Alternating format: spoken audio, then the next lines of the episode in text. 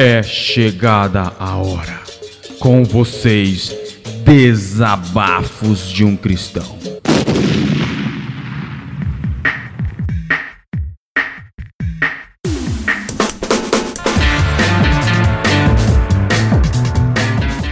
Bom dia, boa tarde, boa noite. Aqui quem fala é Fábio Andrade e esse é um episódio especial, um episódio extra aí do nosso Desabafo de um Cristão. Nesse episódio especial, o pregador Fábio, humilde servo que vos fala, vai estar ministrando a palavra com o tema Deus não está morto, com, num culto que foi realizado na igreja Semear. Que essa palavra abençoe você e vamos juntos!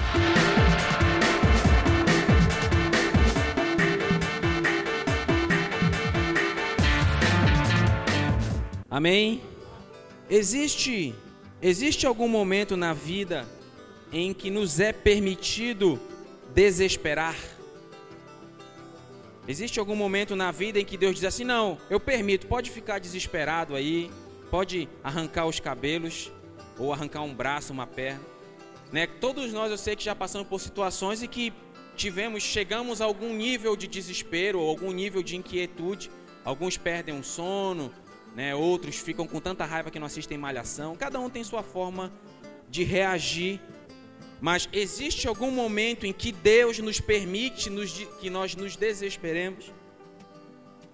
Abra sua Bíblia em João capítulo 11. João capítulo 11. Quer dizer, capítulo 20, desculpa, João 20. Que é o versículo é o 11, né? João capítulo 20, que o meu tablet aqui quase me enganou. João capítulo 20, Vamos ler do versículo 11 até o 16. Quem achou, diga amém. Amém? Vamos lá. E Maria, olha aí, Maria. E Maria estava chorando fora, junto ao sepulcro. Estando ela, pois, chorando, abaixou-se para o sepulcro e viu dois anjos vestidos de branco, assentados onde jazera o corpo de Jesus, um à cabeceira e outro aos pés. E disse-lhes e disseram-lhes eles: Mulher, por que choras? E ela lhe disse: Porque levaram o meu senhor e não sei onde o puseram. E tendo dito isso, voltou para trás e viu Jesus em pé, mas não sabia que era Jesus. E disse-lhe Jesus: Mulher, por que choras? Quem buscas? E ela, cuidando que era um jardineiro, disse-lhe: Senhor, se tu levaste, dize-me onde o puseste, e eu o levarei. E disse-lhe Jesus: Maria. E ela, voltando-lhe, disse-lhe Rabone, que quer dizer mestre. Curve sua cabeça um instante. Senhor Jesus, que os corações estejam abertos, Senhor. E que eu saiba, Senhor, falar aquilo que tu queres dizer. Amém. É interessante, Jesus, houve toda a crucificação, o processo da crucificação. Jesus foi pendurado lá junto aos salteadores, aos, aos dois ladrões. Que companhia legal, né? Um ladrão de um lado e outro ladrão de outro. Né? Essas companhias bacanas que Jesus teve na sua crucificação. Após isso, é, Nico, é, Nicodemos, Nicodemos não, José de Arimateia, foi com Pilatos e pediu o corpo de Jesus. Disse: Olha, me dá o corpo de Jesus, porque é, José de Arimateia, preste atenção, José de Arimateia que pediu o corpo de Jesus, ele era do Sinédrio. Aquele mesmo Sinédrio que tinha acabado de condenar Jesus à morte, possivelmente José de Arimateia estava lá. Ele e Nicodemos, que eles eram do Sinédrio. Então, possivelmente no julgamento de Jesus e na determinação de sua crucificação, eles estavam lá. Eles eram discípulos de Jesus, só que eles eram agentes secretos de Cristo né, que ninguém sabia que eles eram cristãos, somente Deus. Então José de, Arimateia, José de chegou, olha, Pilatos, me dá o corpo de Jesus. E Pilatos, como um homem boa praça, disse vai lá. Ele pegou o corpo de Jesus e colocou num... A Bíblia fala que era um sepulcro novo, né, que ninguém tinha sido enterrado. E esse sepulcro foi tampado com uma pedra gigantesca. Aí Jesus, no domingo pela manhã, aconteceu a ressurreição de Jesus. E os anjos vieram, retiraram a pedra. Aí Jesus foi, teve a sua ressurreição. É só um detalhe importante: Jesus não morreu numa sexta-feira. O Cirilo ele canta errado essa música, né? Que ele diz: "Hoje é sexta-feira, é dia", mas Jesus não morreu numa sexta-feira. Jesus morreu numa quarta-feira ao pôr do sol. Porque os judeus, o dia para nós, o dia acaba meia-noite. Para os judeus, o dia acaba seis da tarde. Então Jesus morreu numa quarta-feira, perto das seis da tarde. Que aí ele ficou de quarta para quinta, um dia. De quinta para sexta, dois dias. De sexta para sábado, três dias. Aí, quando passou o terceiro dia, Jesus ressuscitou. Mas como é que você afirma isso? Lá em Mateus 12, 40, os, os escribas, fariseus chegaram Jesus, dai-nos um sinal. Ele disse: Esta geração mais adúltera me pede um sinal. Sinal nenhum ser-lhe-á dado, senão o sinal de Jonas, que passou três dias no ventre do peixe. Porque assim como Jonas passou três dias no ventre do grande peixe, assim o filho do homem passará três dias e três noites inteiros no coração da terra. Então, se Jesus morresse na sexta-feira, chega no domingo não dá três dias completos. Mas lá vamos nós. E houve a ressurreição. E Maria Madalena foi no sepulcro de, no domingo de madrugada. Foi no sepulcro e viu que a pedra estava removida e que o corpo de Jesus não estava lá. Então ela correu e foi chamar Pedro e João, o discípulo a quem Jesus amava, né? Que é assim que João se refere a ele mesmo no livro do Evangelho de João. Aí eles correram, eu estou resumindo um pouco a história. Pedro correu mais rápido que João. Quer dizer, João chegou primeiro, olhou o sepulcro, mas João não entrou. Aí Pedro chegou depois, viu que Jesus não estava lá e todos dois foram embora para casa. Maria não, Maria ficou lá querendo saber o que tinha acontecido com o corpo de Jesus. E é interessante que os anjos se revelam para Maria, mas não se revelam para Pedro e nem, e nem João. Interessante. Aí ela pergunta: onde está o corpo? Aí os anjos dizem: olha, quem você está buscando? Ele não está aqui. Aí ela vira e vê o próprio Jesus. Só, e ela pensou que Jesus, é, Maria estava tão envolvida no problema que ela, não, que ela não percebeu que aquele homem que estava na frente dela era Jesus. Aí ela chega com, com Jesus e diz assim: Jesus diz, mulher, a quem procuras? Quem tu buscas? Aí ela vira pensando que ele era um jardineiro, diz assim: Senhor, onde tu colocaste o corpo de Jesus? Me diz onde está o corpo que eu vou atrás. Aí Jesus dá um grito, eu, eu, entendo como se Jesus, lendo o texto, como se Jesus tivesse dado um grito com Maria, diz: Maria! Tipo assim, acorda mulher. Aí ela deu um tilt nela, ela percebeu: opa, é Jesus. Ela chama Rabone, que quer dizer mestre. Mas o interessante é Maria viu Jesus e não conseguiu perceber que aquele homem era o Cristo. E essa história bíblica me remete a duas outras histórias muito parecidas. A Bíblia fala que Jesus, após a primeira multiplicação de pães, ele manda que os discípulos atravessem ao outro lado de barco. E a Bíblia diz que Jesus ficou para despedir as multidões. E na quarta vigília da noite, Entenda uma coisa do, do horário judaico. Existiam quatro vigílias para os judeus. A primeira vigília era de 6 às 9 da noite, a segunda de 9 à meia-noite, a terceira vigília de meia-noite às 3 e a quarta vigília de 3 às 6. Então, na quarta vigília da noite, ou seja, entre 3 e 6 da manhã, Jesus veio andando sobre as águas para encontrar os discípulos no barco. O engraçado é que a Bíblia conta que os discípulos viram Jesus e acharam que era um fantasma e ficaram gritando no barco. Imagine um monte de marmanjo gritando: Meu, um fantasma! Um monte de cara barbudo já velho. Aí Jesus disse assim: Não, calma aí, não tem mais, sou eu. Aí Pedro, o afoito, disse assim: Senhor, se és tu, manda eu ir. Aí Jesus, então tá, vem. E Pedro começa a andar por sobre as águas. Mas a Bíblia diz que o vento era forte e contrário. E Pedro olhou para o vento, olhou para a tempestade e começou a afundar. E quando Pedro começou a afundar, Jesus estendeu a mão para ele e não deixou ele afundar. É o que Jesus sempre faz com a gente, né? Quando a gente está querendo afundar, ele vai lá, ei rapaz, se o mar me submergir, a tua mão me traz à tona para respirar. É um hino muito bonito. Então, quando Pedro ia afundar, Jesus segurou e disse: Homem de pequena fé, por que duvidaste? Susana falou no início do culto sobre fé. E, e Deus tem falado muito forte comigo desde de outubro do ano passado, sempre sobre fé. Fé são, é uma palavra tão pequena, mas ela exige tanto de nós, exige tanto compromisso, tanta responsabilidade. E se você for olhar, tudo no reino de Deus envolve fé. Tudo. Não tem nada que não tenha que envolver a fé no meio. E Pedro não teve fé, começou a afundar. E Jesus disse: Por que não tiveste fé, Pedro, homem de pequena fé?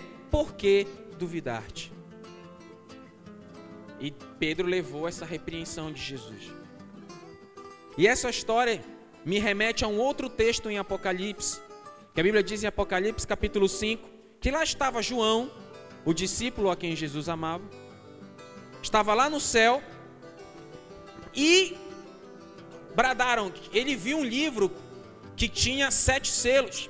E esse livro foi bradado no céu: ninguém na terra, nem no céu, é digno de abrir o livro e desatar os sete selos. Entenda uma coisa: João estava lá no céu.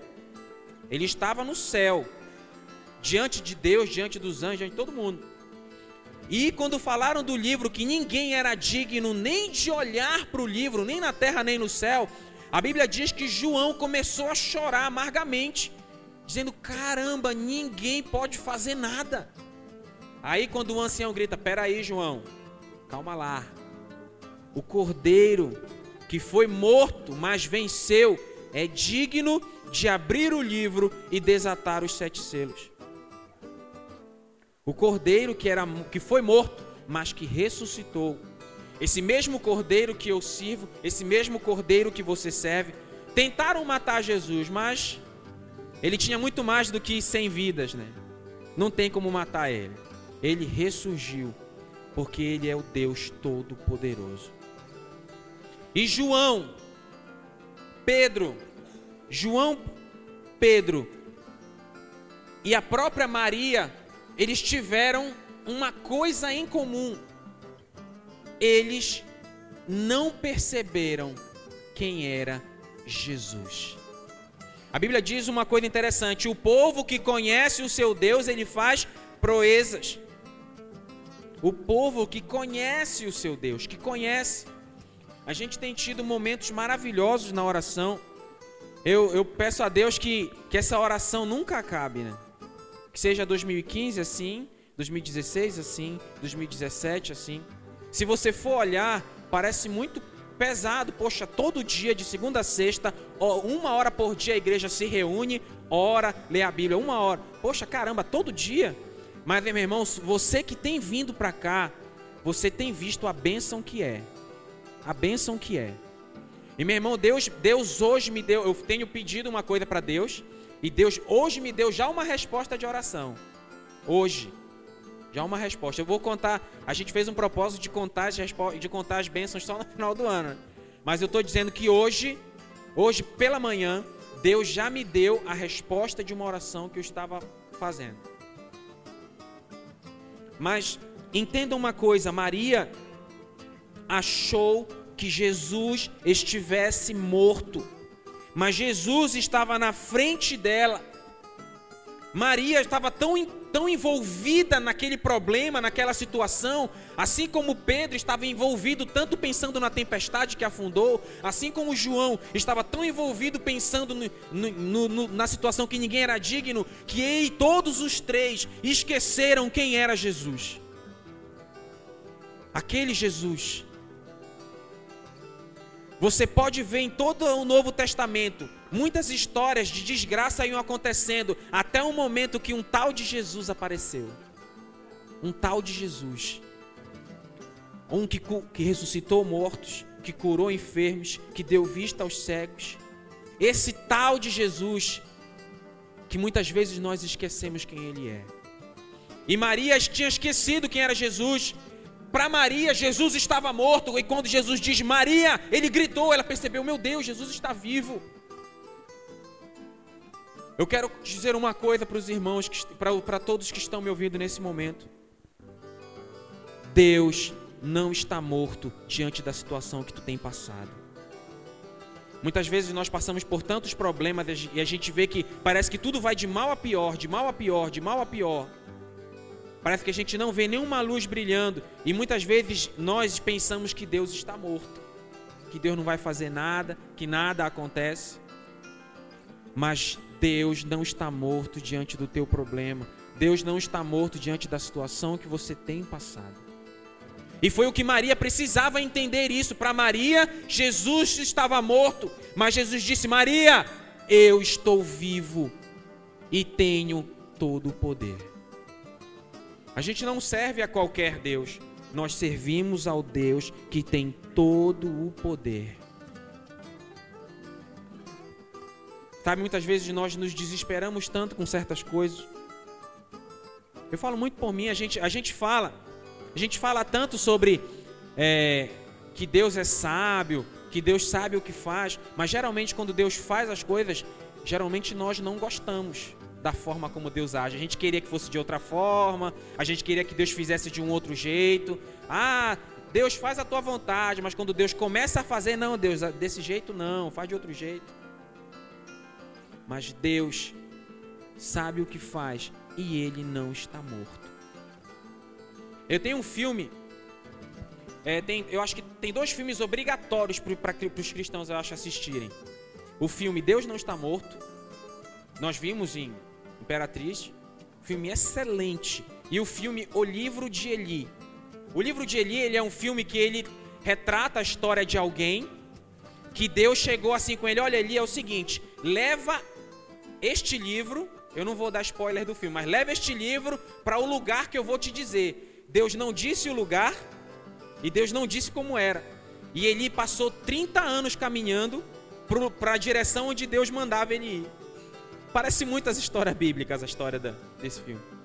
E tem um momento que, esse momento eu chorei tanto quando eu vi, eu nunca esqueço dessa cena do filme. Para mim foi a cena, o ápice do filme. Quando o vilão do filme pega o livro de Eli ele aponta o mármore e diz: Eli, Deus é bom? Aí ele diz: O tempo todo Deus é bom. Aí ele diz: Ah, é? Olha como teu Deus é bom. E dá um tiro nele. E ele cai no chão com um tiro.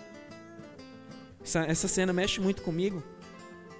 Porque tantas vezes, irmãos, a gente passa por tribulações, aí o diabo às vezes nos dá um. Às vezes a gente leva um, um golpe da, da circunstância. E muitas vezes a gente deixa de lembrar e deixa de ter a certeza o quanto Deus é bom. Muitas vezes a, a, gente passa por cada situação, a gente muitas vezes deixa de acreditar o quanto Deus é bom. Mas Deus, não importa o que a gente esteja passando, Deus é bom. E Deus sabe aquilo que Ele faz, e Deus não está morto. Deus não está morto. Muitas vezes nós vivemos como se nosso Jesus ainda tivesse crucificado lá no Gólgota, mas Ele está vivo vivo, vivinho, vivinho. E Ele é um Deus que ouve quando você fala com Ele. Se você fala com Ele, meu irmão, Ele ouve.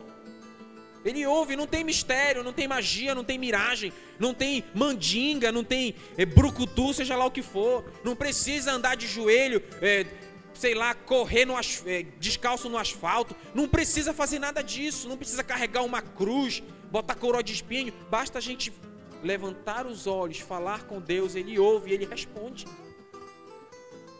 Ele responde, não do nosso jeito, mas ele responde da forma como tem que acontecer.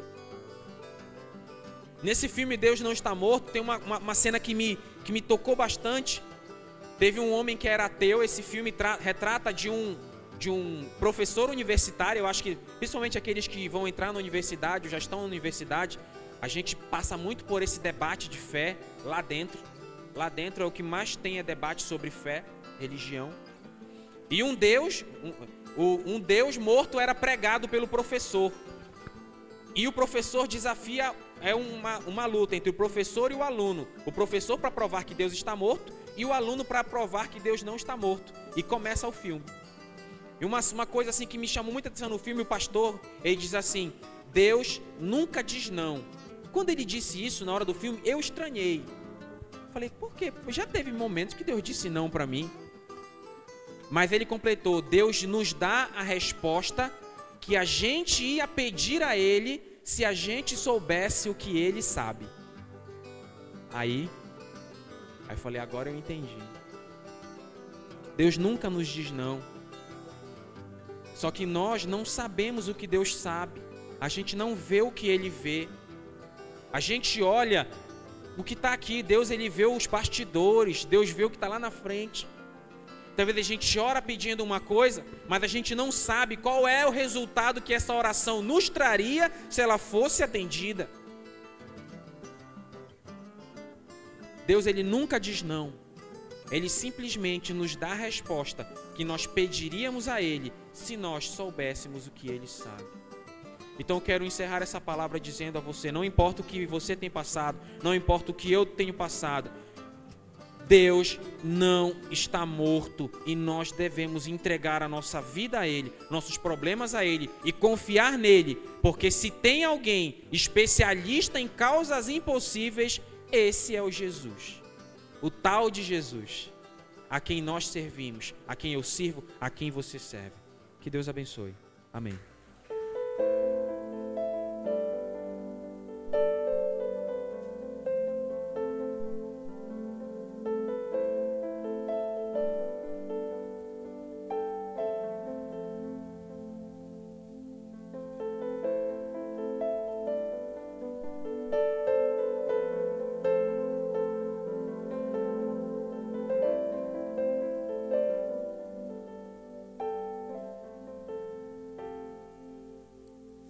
Quantas vezes, Deus, eu não consigo te entender.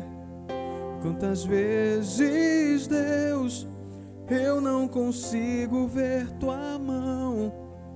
Muitas vezes, Deus, o teu silêncio é duro para mim.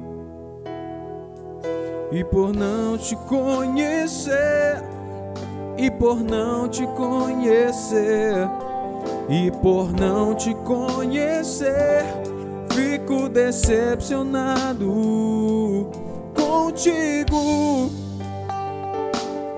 Fico decepcionado contigo.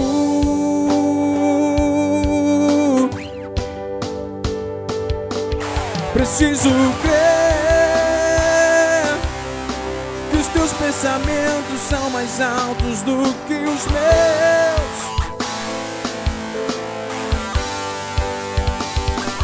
Preciso crer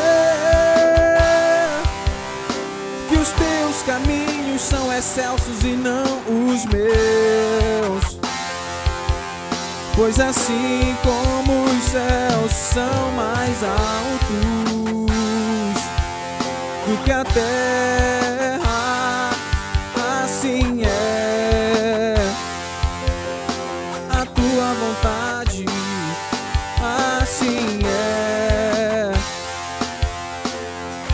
vontade, assim é. Realizada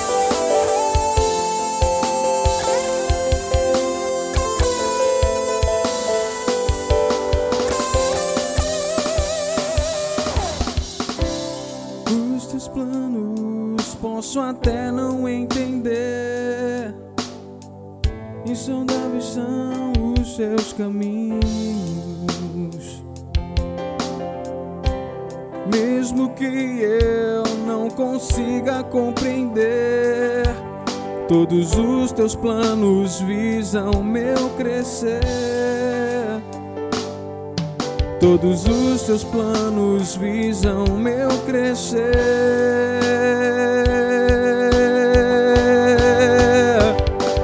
preciso crer que os teus pensamentos são mais altos do que os meus.